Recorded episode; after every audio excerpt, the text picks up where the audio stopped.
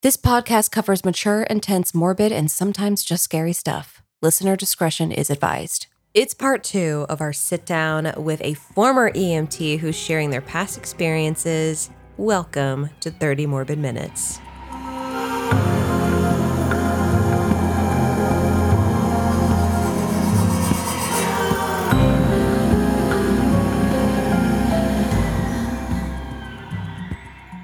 This is the podcast where we cover topics, people, places, ideas, and more of a morbid, macabre, dark, and downright grisly nature. I'm Elyse Willems. I'm Jessica Vasami, and we have a guest joining us again. I can't believe Shaun. he agreed to do it a second he's time. back. I know. He's like, oh God, these girls again? Yeah. In case you did not listen to it, uh, last week we did part one of our sit down with Shaun, who is a former EMT. I always suggest go listening to that Mm-hmm. before you Mhm. listen to this episode. But in case you're like, I'm a rebel, Dottie, I'm not going to go back and listen to that one.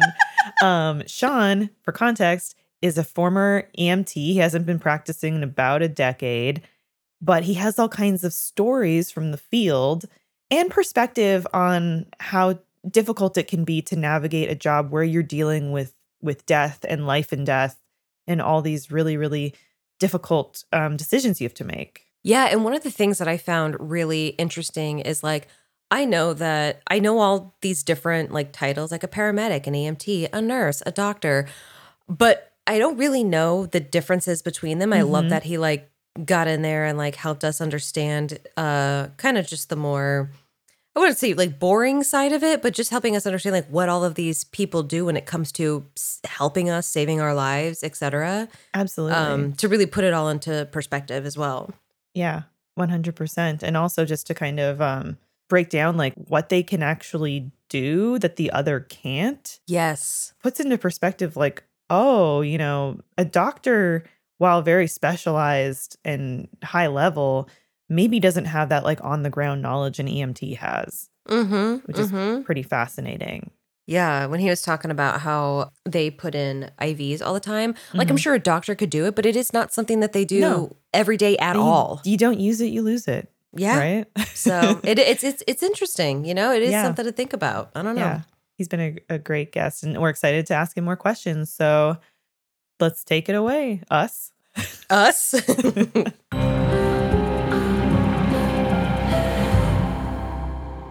Okay, so we're back with Shaun. Like, no time passed at all because we had so many, so many questions for him about formerly being an EMT. Thanks for coming back, Shaun. Oh, my pleasure. I had a blast. Uh, excited to continue the conversation.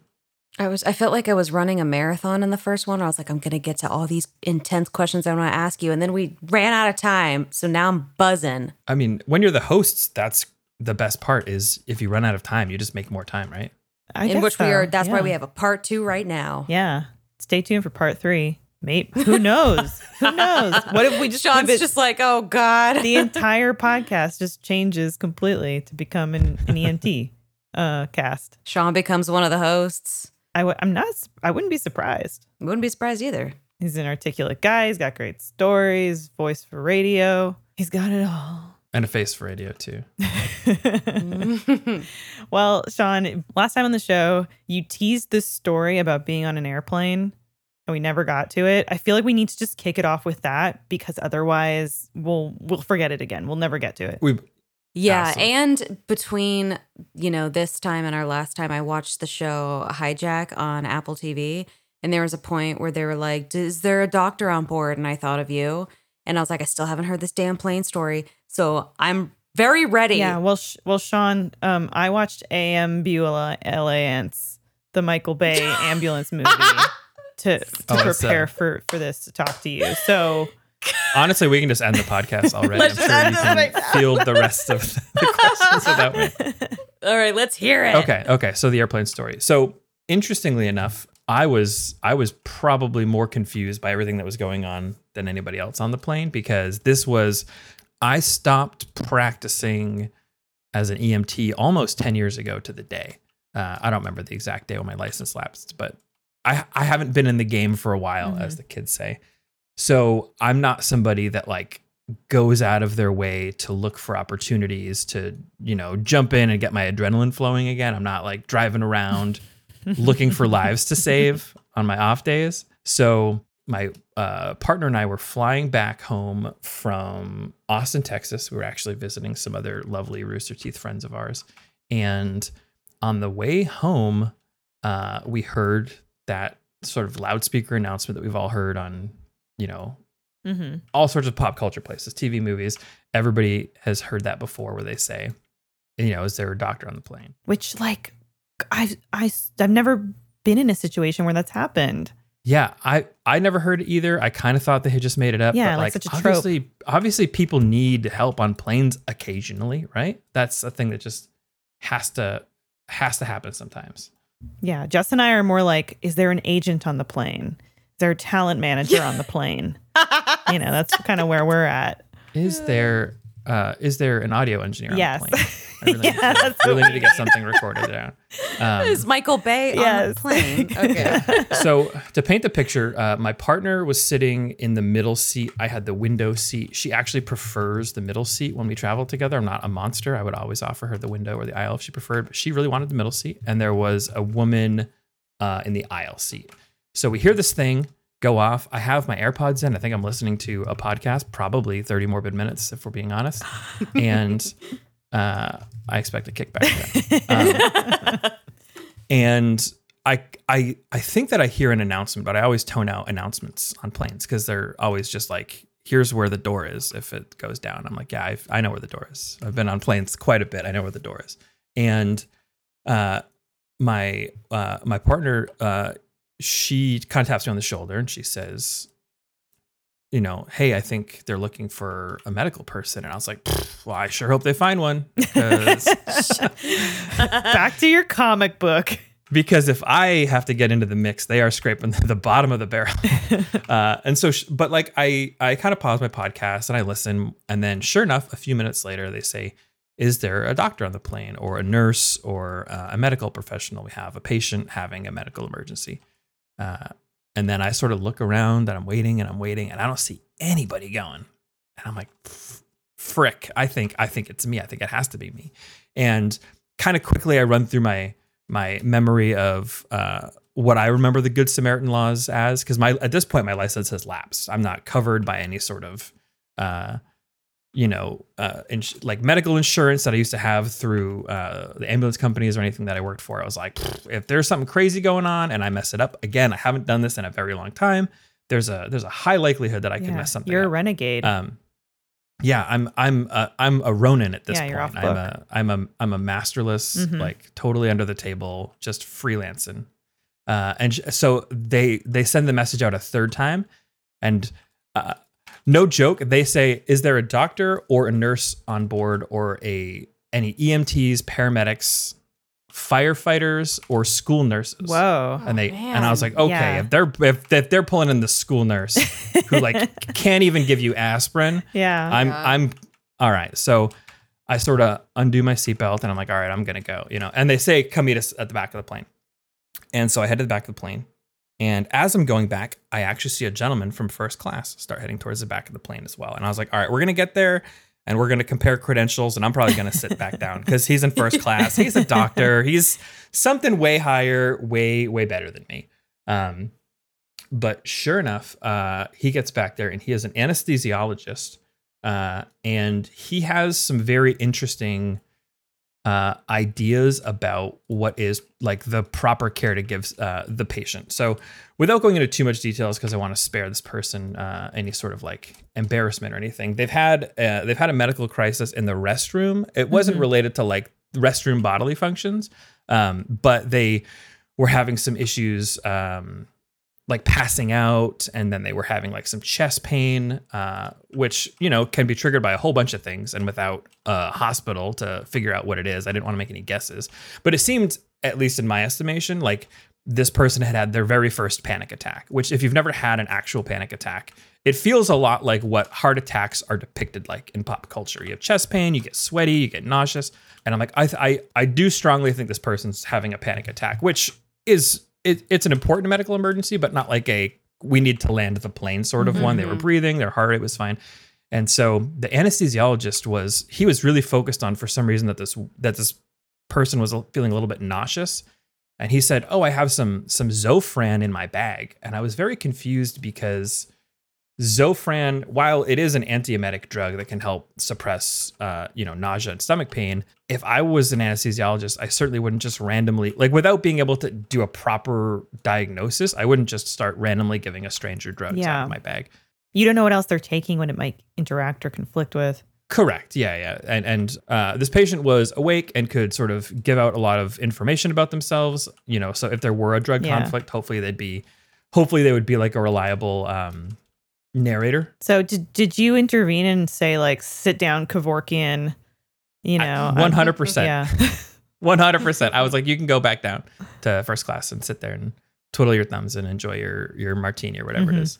So we uh he actually does leave. The anesthesiologist goes and sits back down. And there's actually there is a lot of uh, misconceptions where a lot of doctors tend to have the Dunning Kruger effect, where they think that they can easily handle like a pre-hospital emergency because they're a doctor. They're like, well, I'm so much higher level of a care provider than the the EMS folks that show up. You know, the EMTs and the Mhm. paramedics. There's actually been a lot of studies done that show that doctors are much more likely to miss a lot of the basics because most of the basics are handled before a patient ever gets to a hospital, right? They're not looking for they're not looking for a large bleed because the bleed has been stopped before they get there. Like doctors don't even know how to start IVs because they, they don't like they do it once in medical school and then they have nurses and people to do it for them. So a lot of the really basic interventions, which are the ones that usually tend to save people's lives, those can get missed by doctors because they get really in the weeds medically um, you know, thinking about the more nuanced parts of practicing medicine and healthcare. Uh, no shade on doctors. They're just, if you broke your leg, you wouldn't want a doctor to run over and splint it. You would want an EMT or a paramedic to come do it because they do it every It's day. good to know. Okay.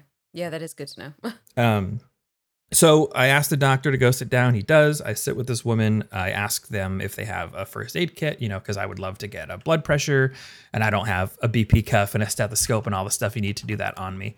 And the plane crew was actually really, uh, it was interesting. I, I guess if they get the first aid kit out, there's a whole protocol that starts. And they kind of, they kind of seemed reticent at first to do it.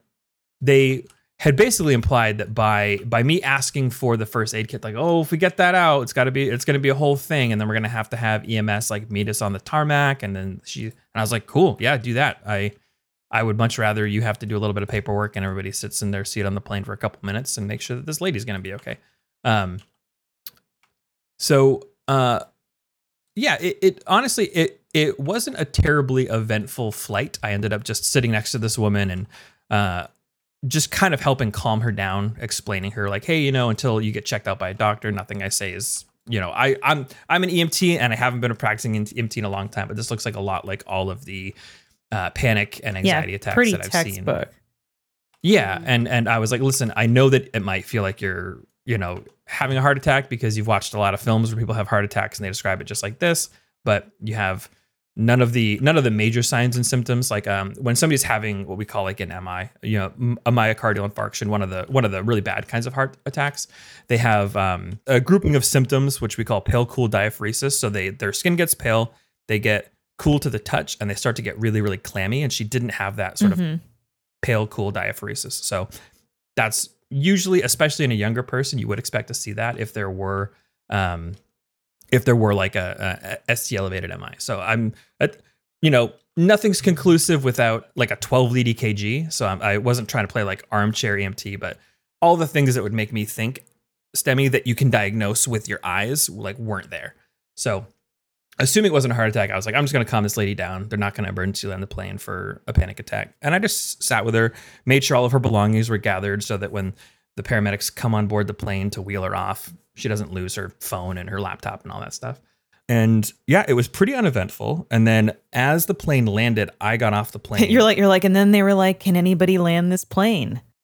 Do we have any pilots or flight attendants or EM former EMTs on board? And you were like, Mhm. well, I guess I gotta go again. uh, the the best part of that story is if you hear it from uh, my partner's perspective because in her mind, I'm doing CPR Yeah. on like a gunshot wound victim in the back of the plane because they made a they made a point when we were boarding that it was a full flight, no open seats. Mhm. They're like, you know, make sure make sure your coat's not uh, in the overhead compartment. Like we were we're really strapped for space. We need everybody to to pitch in and do what they can here to try to maximize space. So she's like, there's no open seats in the back of the plane, and he hasn't come back to sit down for landing. You know Oh. how you know how specific they get when like, hey, the plane's landing, you have to be in your seat, you have to be buckled in. She's like, well, if he's not in his seat, what's Yeah, going on? someone's back dead back he's, there. He's he's holding somebody's head attached to their body Yeah. because it got cut off or something, something crazy. Um, and then so when and she actually never saw the doctor go back and sit down. She thinks there's like two rescuers CPR going down on the floor of the plane. Yeah. But what actually happened was one of the flight attendants who was sitting down in a passenger seat stood up and just uh, I took her seat next to the patient. They moved us around, but uh, she felt like a hero when she got off the plane because everybody's like, "Oh, is your is your boyfriend a doctor? Is he a Did you get laid after? no comment?" he doesn't talk about the cases and he doesn't kiss and tell. Okay, that's how we know Shaun's a good guy. All right. He's a professional. Uh, the airline did give me a two hundred and fifty dollar voucher for a future flight. oh damn. actually. Oh, Yeah. that's great. They like That's take down they like take down your information afterwards and they say, Hey, we want to thank you for stepping up to the plate. And I was like, What you should do is properly train all your staff for medical emergencies so you don't have to pull this dusty old EMT out of retirement. yeah because i feel like that happened i mean the, the mere fact that i know that you said elyse that you haven't been on a plane the the actually the last plane that i was Well, no, on, I've been on a was plane. no i mean that this happened where somebody she's asked she's for seen a plane. She's seen a plane she's seen it yeah no but i was on one recently that you know they were like is there a is there a doctor on board? And i see this guy walk to the back. I think this guy might have been having like a heart attack. I'm not really sure. But um it- yeah it it happens. And it's just like well what are your what are your what's your staff doing? I don't know. I don't know what they're trained in. Uh i know that they can't also be like flight attendants and also be an emt and doctor. So yeah. i'm i'm Well, curious I mean, I'm thinking now maybe the next time I'm on a plane, I just walk up to a flight attendant and say, "Hey, by the way, I'm a doctor. In case you need any, like we're getting getting these credits. yeah yeah you know, flights are more expensive than that. What's the risk? I mean, it's all upside the way I see it. Hey, that's true. And honestly, if that were to happen, if something were to happen, at least just call Shaun Mhm. mid flight and be like, tell me what to do right Yeah. now. And then you get the voucher. come on the You plane know, phone. So just the They plane used to have those plane phones. Yeah. Um, So that uh, I mean, that's that's a great story and definitely one that I feel like didn't end in something horribly morbid. Also, Mhm. which is no, but at the same time, because you have experience in this, I feel like, and I don't know whether you like this or not, it's just that that will always kind of follow you. So if there's like a big, you know, you're at a restaurant and somebody's like, "Is there a doctor here?" I don't know. Like, I don't know if you're going to be the one that has to always step up, and I'm I'm either sorry or not sorry. Do you? I Yeah.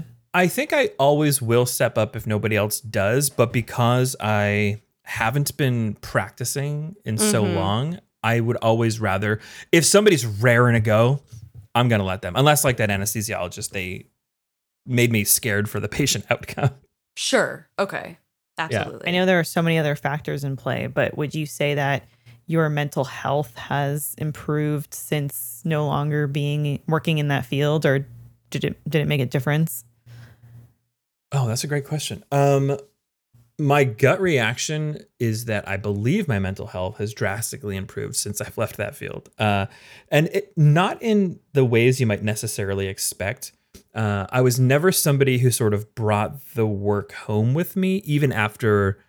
I think there's maybe two or three calls over my career that were uh, graphic enough or disturbing enough that I can kind of still like vividly remember them as they happen. Everything else was just water off a duck's back, you know, like broken legs, gunshot wounds, like even like a couple fatalities that are just. well, hang of, on a second, because I feel like I do feel like the there's a scaling that applies to it because if you're talking about it and you're like gunshot wound, you know, what like like yeah, my ain't ears perked up there too. I'm like, what? Yeah, I feel like I feel like you d- you're there was a desensitization to it. I guess if that's if that's to you like a nothing sort of incident, right? Oh, for sure. And I think that that's that's a healthy defense mechanism that somebody who deals with that sort of subject matter on a day-to-day basis needs to build up for themselves. Mhm.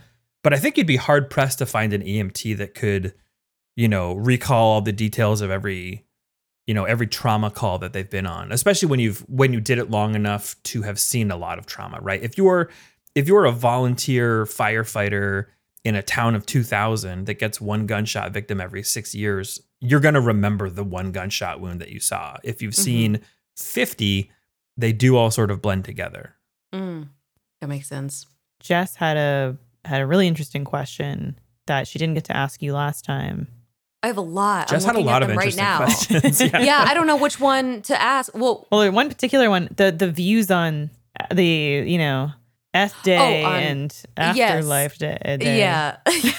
my pig Yes, Latin. though. So I don't was like, there's the so ghost. many. So, but yeah, let's let's get to that one. Um, yeah, my initial thought when Elisa that you were gonna do an episode with us was like, I just I want to know your thoughts on um death, basically, because you've been around death before and been around such like hurt and pain in the world. Um, you've had to see it firsthand, and I just want to know has your kind of worldview shifted in regards to just humanity as a whole? I know this is a giant question, and also your views on death and an afterlife.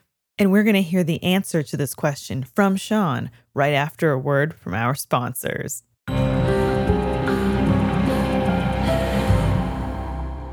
Elyse here. We are officially heading into the holidays.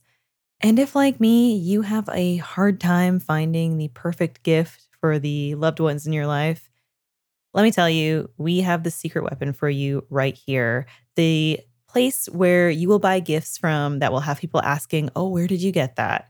And that is Uncommon Goods. Uncommon Goods does all of the scouring, the searching for you. They curate these remarkable and truly unique gifts that serve the true purpose of the season, which is impressing the people in your life who you care about. They're great for finding that perfect, unusual gift, whether it's for your family or just your secret Santa. You're also supporting artists and small independent businesses when you shop there because, yes, they have original and unique goods, high quality, handmade as well, and just out of the ordinary. Which, if you're listening to this podcast, I can tell you like stuff that is out of the ordinary. And believe me, you will find it at Uncommon Goods. Just a few things from the website that you can check out a plant eater giraffe sculpture. Uh, it was never a dress desktop spinner. National Park Constellation reveal mug. Like these are just, they're all things that are just so uncanny and cool and kooky and weird that you won't find anywhere else. Um, I am a big, big fan because I feel like you shop everywhere now and you say this, you see the same stuff everywhere. So having a place that curates you fun, original items that you're not going to see at your local department store, that is uncommon goods. And that's what makes them so special. Um, whether it's art, jewelry, kitchen, bar, home goods, they even allow personalization on a lot of the gifts, which is makes it even more special. Plus, with every purchase, they give $1 to a nonprofit of your choice. So you're kind of giving twice in that respect. To get 15% off your next gift, go to uncommongoods.com slash 30mm. That's uncommongoods.com slash 30mm for 15% off. Don't miss out on this limited time offer. Uncommon Goods, we're all out of the ordinary.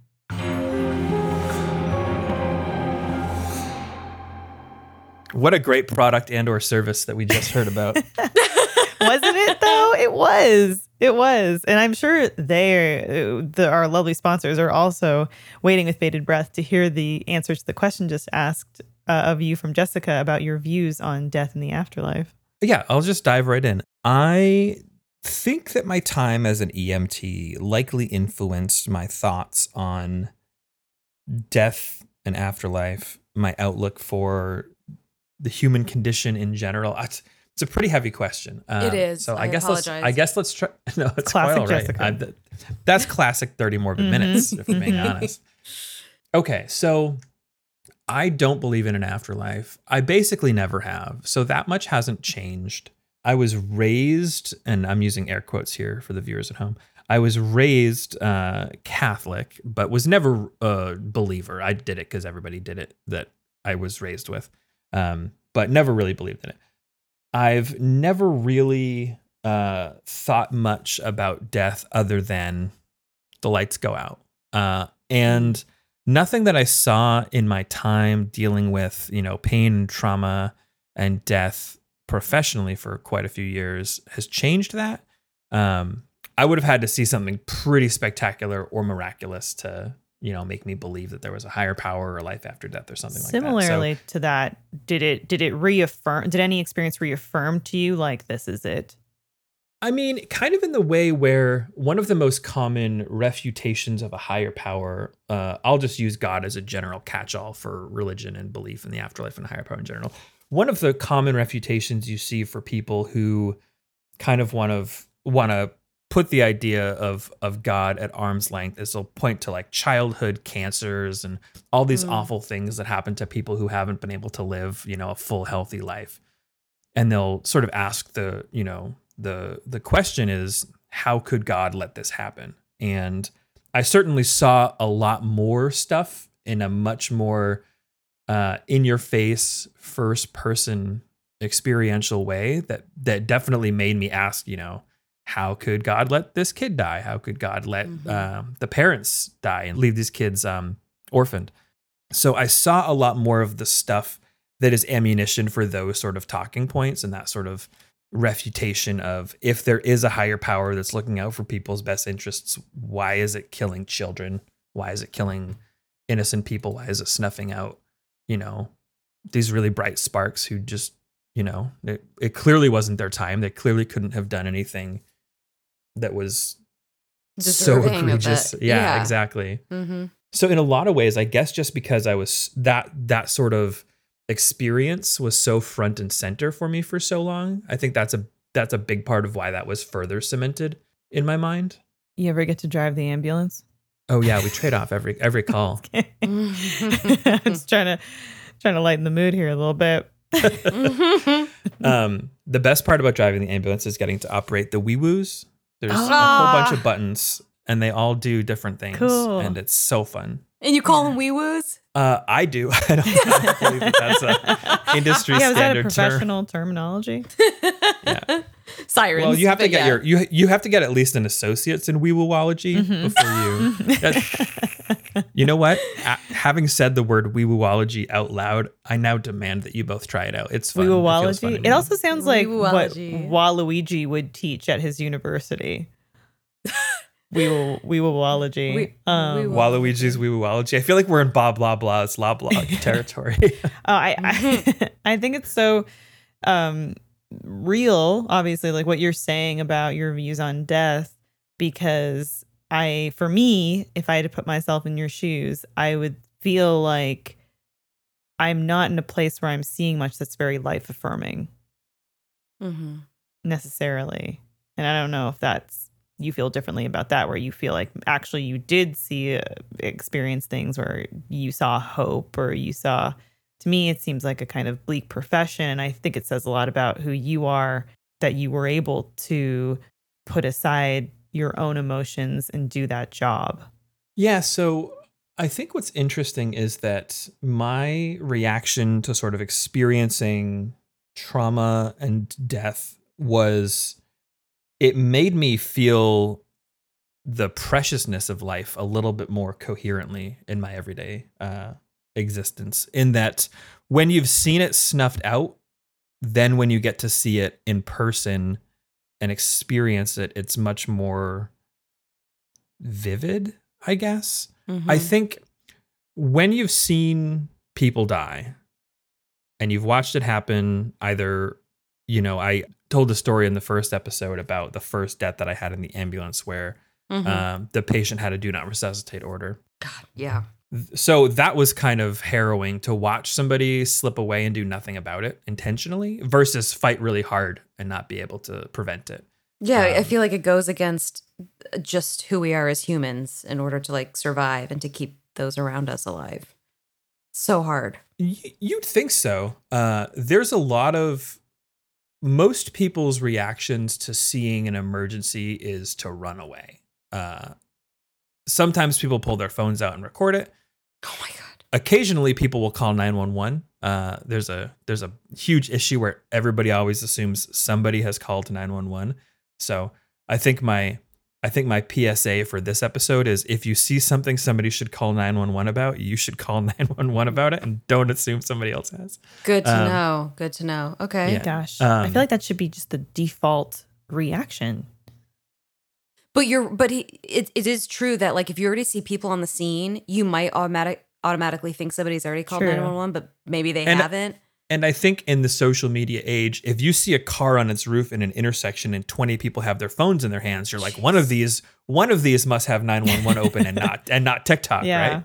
That is something that's in- insane to me that you just said, which I, you know, we see it on social media all the time, but that somebody's first reaction is to get out their phone and record it. That is just not in any way mine. My first reaction is to, I have to record this. It's like, it's crazy that that's where we are now. Anyway, Well, but but Jess, think about the likes. yeah, I'm, but that's what I'm not thinking about. The but you're right. I guess I need to.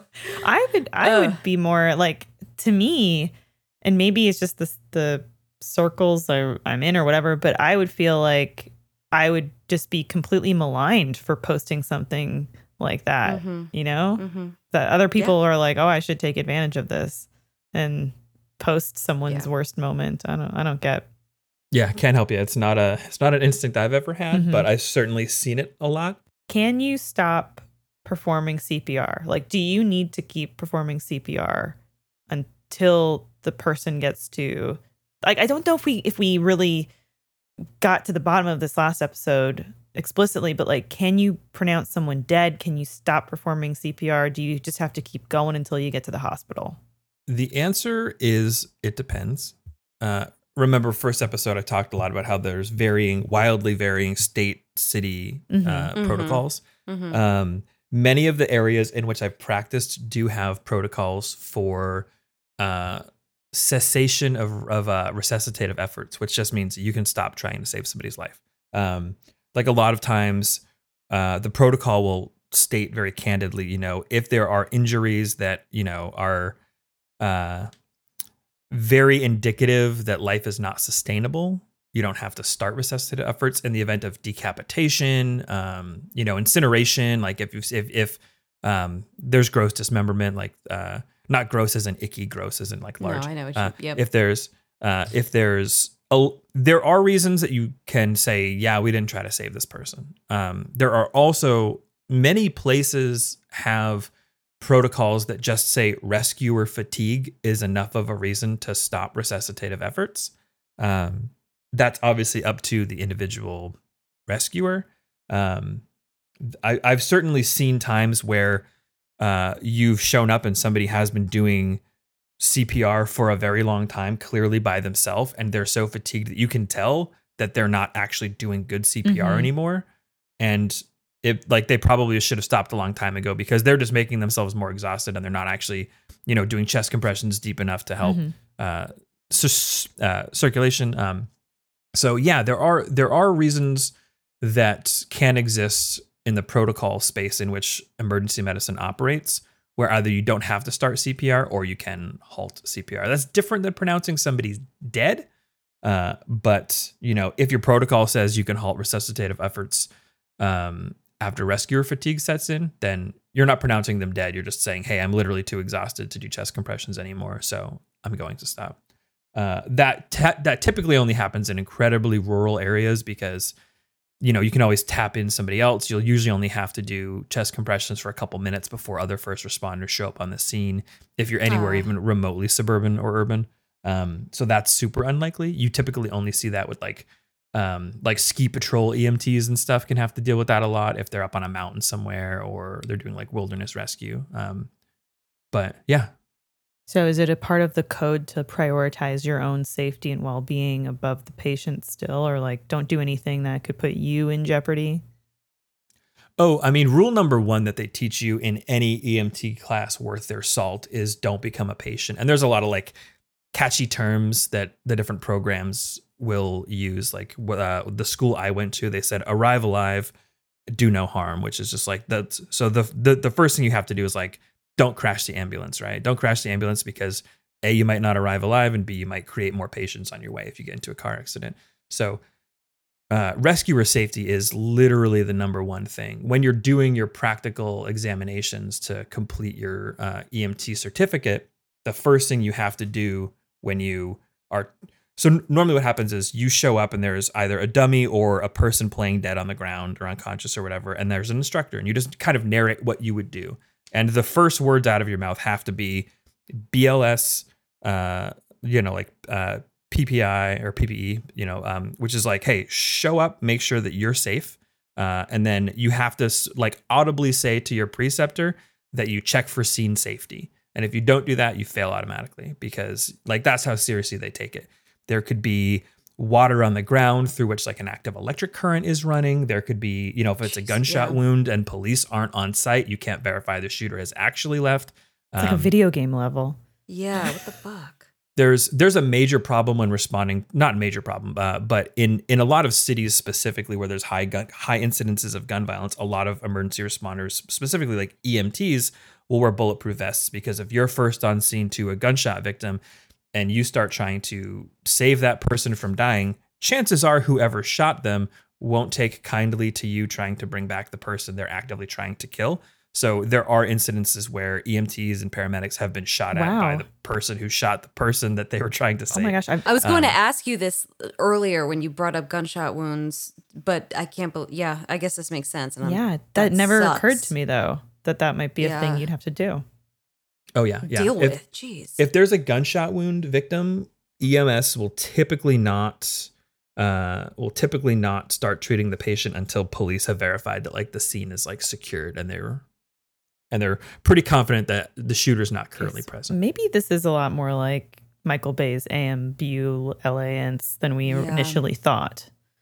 Then yeah, Michael Bay, man, he knew. he kind of knew, I guess. Yeah.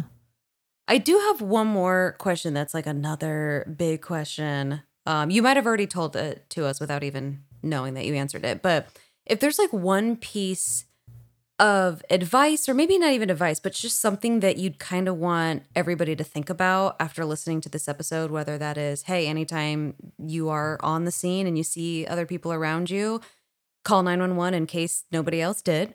Or, I don't know, take each day as it comes because you only live once because you have seen so much death but is is there like one thing that you'd kind of like want to leave everybody listening That's a great question. with Uh, I think you certainly just highlighted two big ones. Uh, Mhm. Number one being, you know, if you see an emergency, don't assume somebody else has called 911. Uh, that can those those first few moments can be really really important. Um, and Yeah. making sure that trained professionals can get there as soon as possible is really really critical. Um, certainly, depending on the nature of the medical emergency, uh, more important in a lot of cases than others. Um, and yeah, I mean, uh, I don't remember if I'd mentioned this in episode one or not, but I'm recently a father uh, of twins.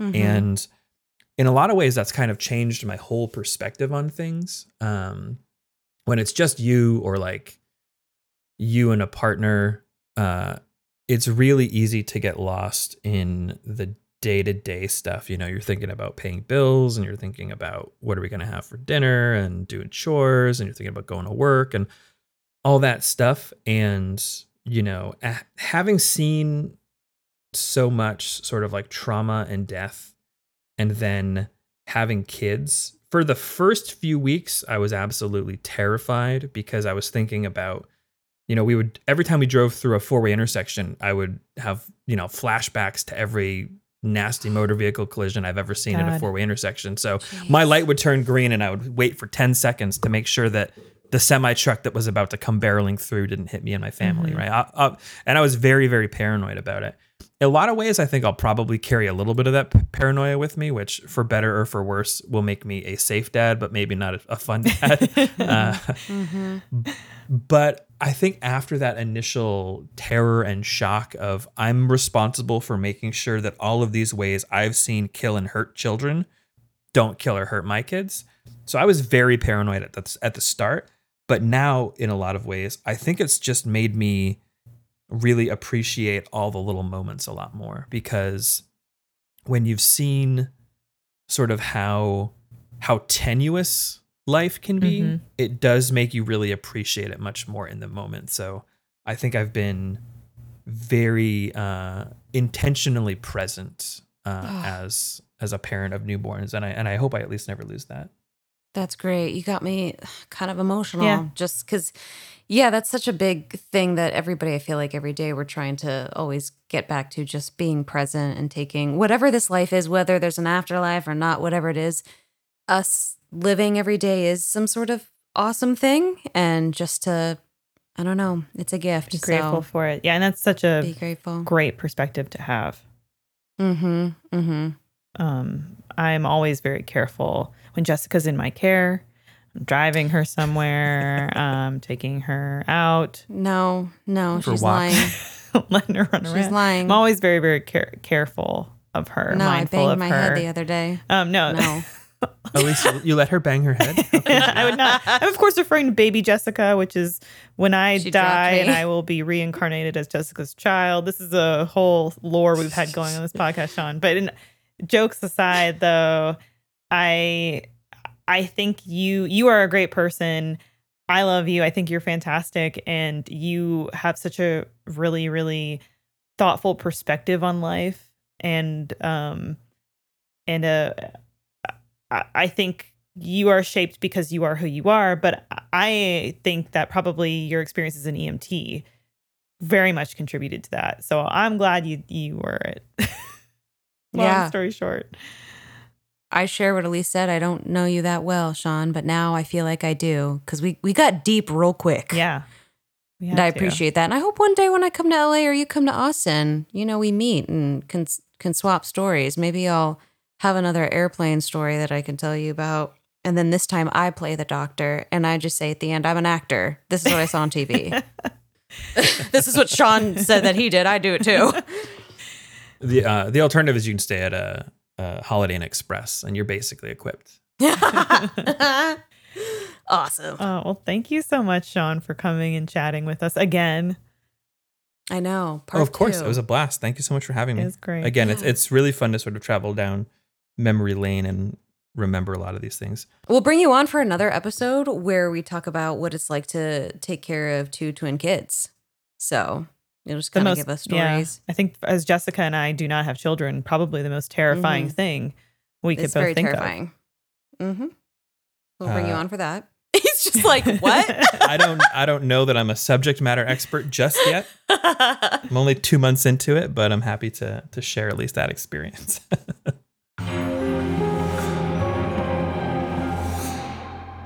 Well, that's the end of our chat with Shaun. I still feel like I have more questions and I want to know more stories that he has. I may I don't know if it just needs to be like us sitting on his couch, drinking up a couple of bottle of wines, Yeah. bo- bottles of wine. Sorry, am I drunk?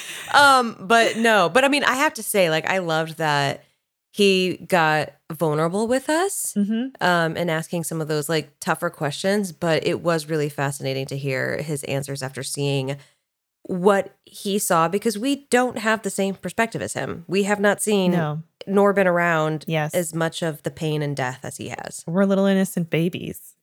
We're big Yes. babies, Jessica, on this podcast. Well, babies. We think really we're are. hardcore because we talk about death. We're not. Nope. I go home every single time after this podcast and I cry. I just cry and shake. Well, I feel like Shaun has more stories that could fill 10 episodes. So, like, if these do really well and people are clamoring for it, we can always bring them back. Could always bring him back. And also, this was our first experience with bringing on a guest. And mm-hmm. although, you know, it's not the crux of our podcast, I think Elyse and I are open to bringing in other guests in the future. So I don't know. Let us know. Oh yeah, I mean it's it's also nice to get outside of this echo chamber of stupidity for a while. you know? so Oh man, do I know? Yeah. and more so, I'm talking about my own self, not Same, you. Same, like me. Me, it's all me. Um, so yeah, thank you, Shaun, for coming and talking with us. And I hope everybody enjoyed it. Uh, we appreciate you all so much for listening to the podcast, reviewing it, leaving your reviews, telling your friends about it. It really helps. Thank you. Yes, and and as always, follow us on TikTok. We're we're putting a lot of good stuff out there. A lot of good, just like little tidbits that you can you know kind of pass along to your friend. Mhm. Also, sharing just the podcast and journals. Well, they like Yes. the TikTok. They can actually listen to the full episode. and we cannot hammer this home enough. It's it's happening, people. It's impending. We are talking about the Blob 1988 next week in our episode. We're doing if you you always talk about it in this way, it just I just crack up because you're like, it's happening. This epic here. event. the It's like Blob is- WrestleMania or some shit. The shit. blobbening is upon us. It's next week. We are reviewing and revisiting the 1988 classic question mark, The Blob. And I could not be more excited. I think it's going to Yeah. go off the chain. No, it's funny because like you haven't seen it. Obviously, uh, the last time I see it, I I don't know. I was a child, a child, so I haven't seen it since. So there's probably gonna be. I could be super embarrassed by recommending this because I could watch it again as a 35 year old adult and then be like, I should. What, what was I thinking as a seven year old? I'm excited. I could not be more excited. So thank you, too. Jessica, for making this a part of our lives. You're welcome. Mhm. You're welcome. And uh, subscribe to First um, on roosterteeth.com. It really um, helps us. It directly helps us and our podcast. We have a lot of uh, awesome perks that you wouldn't otherwise get if you weren't a First member. It's our exclusive membership. Mhm. uh, monthly membership where we give you tons of cool benefits. There's exclusive content you can check out, not just from us, but from across all the brands at Rooster Teeth. Yeah. But it does support 30 Morbid directly if you join it. hmm If you want to hear more of the stupidity, you know, Yes. that's that's where you can really Yeah. get it. Yeah. That's ground zero. Also, check out our merch too. It, it supports us by buying it, but I also think that we have been really careful to curate cool stuff. I hope. Yeah. Oh yeah. Oh for Mhm. sure. And especially, you know, spooky season is upon us. So uh Oh, you're this gonna wanna up This goes up in November, Jessica. God damn it, that's right, damn it. Anyway, spooky season just spills over to November. really, it's just an all year. I thing. mean, well, yeah. know, eh, for the people listening to this podcast, I'm sure you're into it. Okay. Yeah. but no, we have some really awesome merch. I'm gonna say my merch item of the moment got to be the Cold to the Touch hoodie, which It is mine too. Yeah, because it's just, it, it's getting colder out right now, and it's such a beautiful hoodie. It really is. And honestly, my all-time favorite shirt was our very it was one of our first ones, right? Was the uh the Curiosity Cabinet. Yes, it's just Yeah. so like even if it's not attached to be saying this, even if it's not attached to our podcast, it's just an awesome shirt that if I were to see it at Target, I would buy it. Yes, I have friends that wear it, and I I don't know if they listen to the podcast. They're They just like, I like the shirt. I'm like, okay, Yeah. great. That's awesome. Yeah. So so check them out. Rooster Teeth store. Mhm. It's all in there. And uh we'll be back next week with the moment we've all been waiting for. Oh my god. The blob in review. Until then, blob bye, Jessica. blob by Elyse.